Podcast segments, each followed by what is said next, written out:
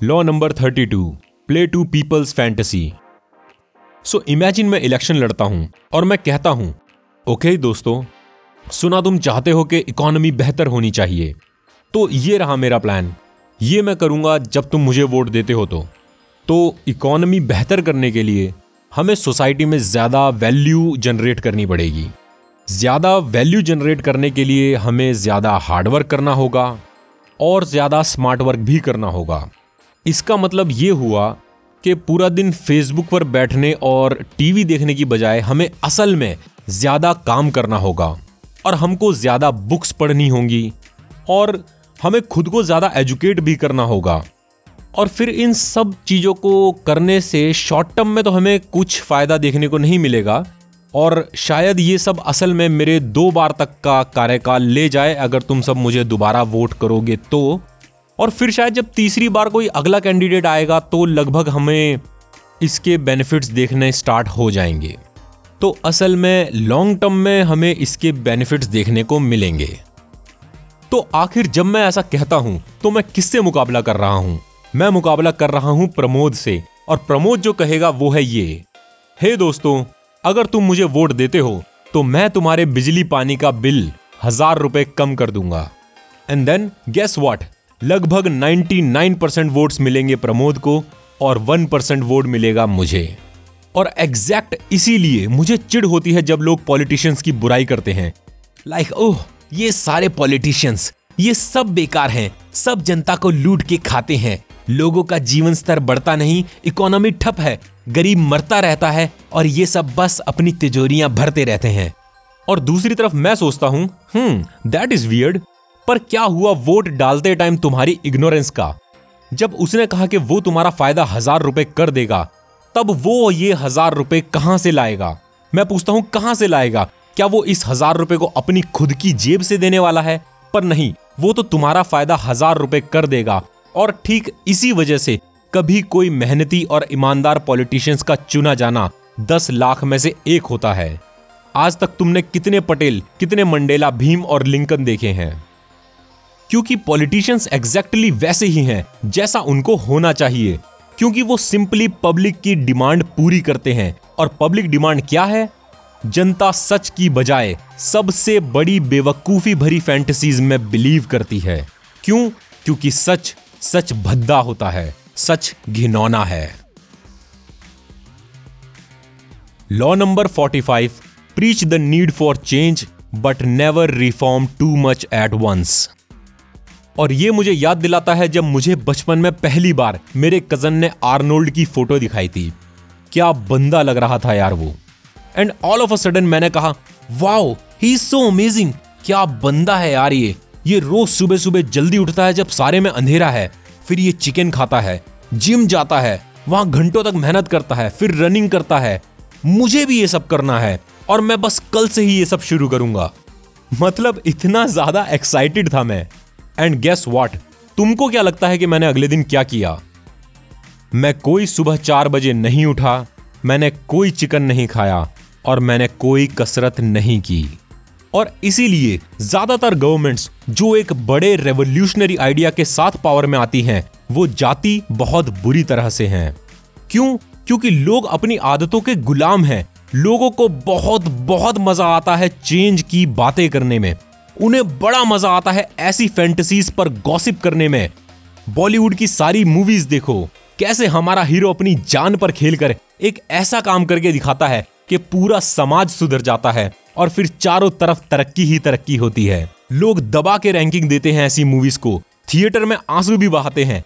Poster के साथ selfie लेके मस्ट वॉच मूवी लिखकर शेयर करते हैं। मगर जब असल में टाइम आता है चेंज का तो कोई चेंज नहीं चाहता। और प्रोसेस एक्सट्रीमली स्लो होता है।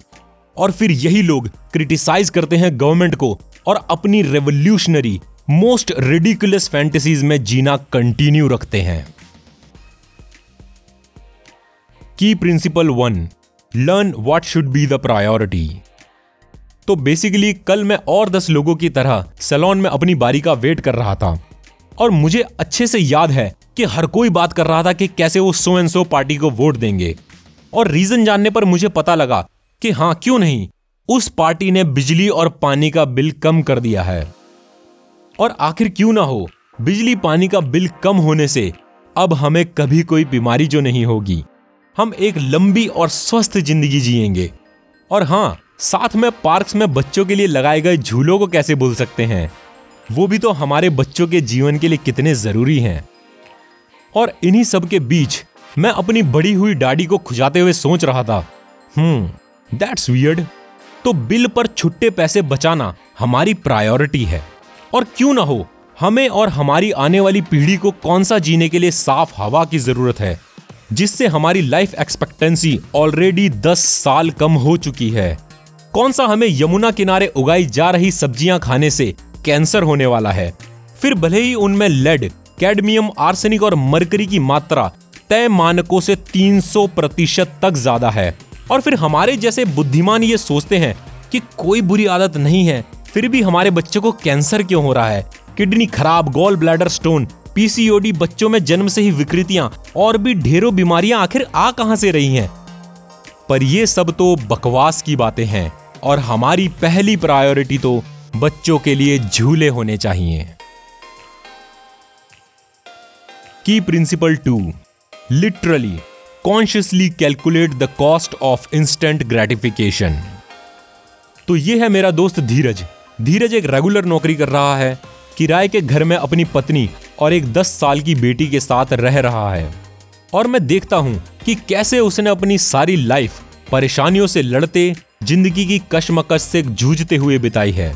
बॉस की किटकिट, घर का खर्चा, पत्नी की आशाएँ और बेटी की पढ़ाई, और लगातार बढ़ती हुई जनसंख्या और कम होते हुए रिसोर्सेज से हर साल बढ़ता हुआ खर्च प्रॉपर्टी मकान का किराया और हमेशा नौकरी छिन जाने का डर। उसे हर शाम ये चिंता रहती है कि आज उसकी बेटी ट्यूशन से घर सुरक्षित पहुँच गई है या नहीं। मगर वो हर बार इलेक्शंस में इंस्टेंट ग्रेटिफिकेशन का शिकार हो जाता है। और इसमें उसकी कोई गलती नहीं है। पुरानी सरकारों ने लोगों की कंडीशनिंग ही ऐसी की है। वो बेचारा तो ये समझ ही नहीं पाता कि आज वो ये जितनी भी परेशानियाँ झेल रहा है, पंद्रह बीस साल बाद उसकी बेटी जब जवान होगी, तब यही डर और मुसीबतें उसे कम से कम पचास, सौ गुना ज़्यादा झेलनी पड़ेंगी। मगर वो अपनी जगह बिल्कुल ठीक है। आखिर इतने साल बाद उसकी आने वाली नस्ल को कैसी हवा, पानी और समाज मिलता है ये उसकी ज़िम्मेदारी थोड़ी है। और वैसे भी जब उसने खुद अपनी ज़िंदगी ऐसी घिसी पिटी गुजारी है तो उसकी औलाद को भी तो थोड़ा झेलना बनता ही है। और आखिर में ये फ़ोटो, तुमने यकीनन ये फ़ोटो पहले भी कहीं ना कहीं ज़रूर देखी होगी। अब तुम खुद से सवाल पूछो कि कहीं तुम्हारा नेता भी ऐसा ही तो नहीं कर रहा? क्योंकि श्योर, तुमको ज़रूर अपनी गवर्नमेंट से ऐसी उम्मीद करनी ही चाहिए। But again know the cost of instant gratification learn what should be the priority क्योंकि तुम्हारे बच्चे तो इन चीज़ों को तब इंजॉय करेंगे जब पहले वो खुद और वो समाज जिसमें वो रह रहे हैं एक सभ्य और सुरक्षित समाज होगा। इस वीडियो का नेक्स्ट पार्ट भी मैं जल्द ही अपलोड करूँगा।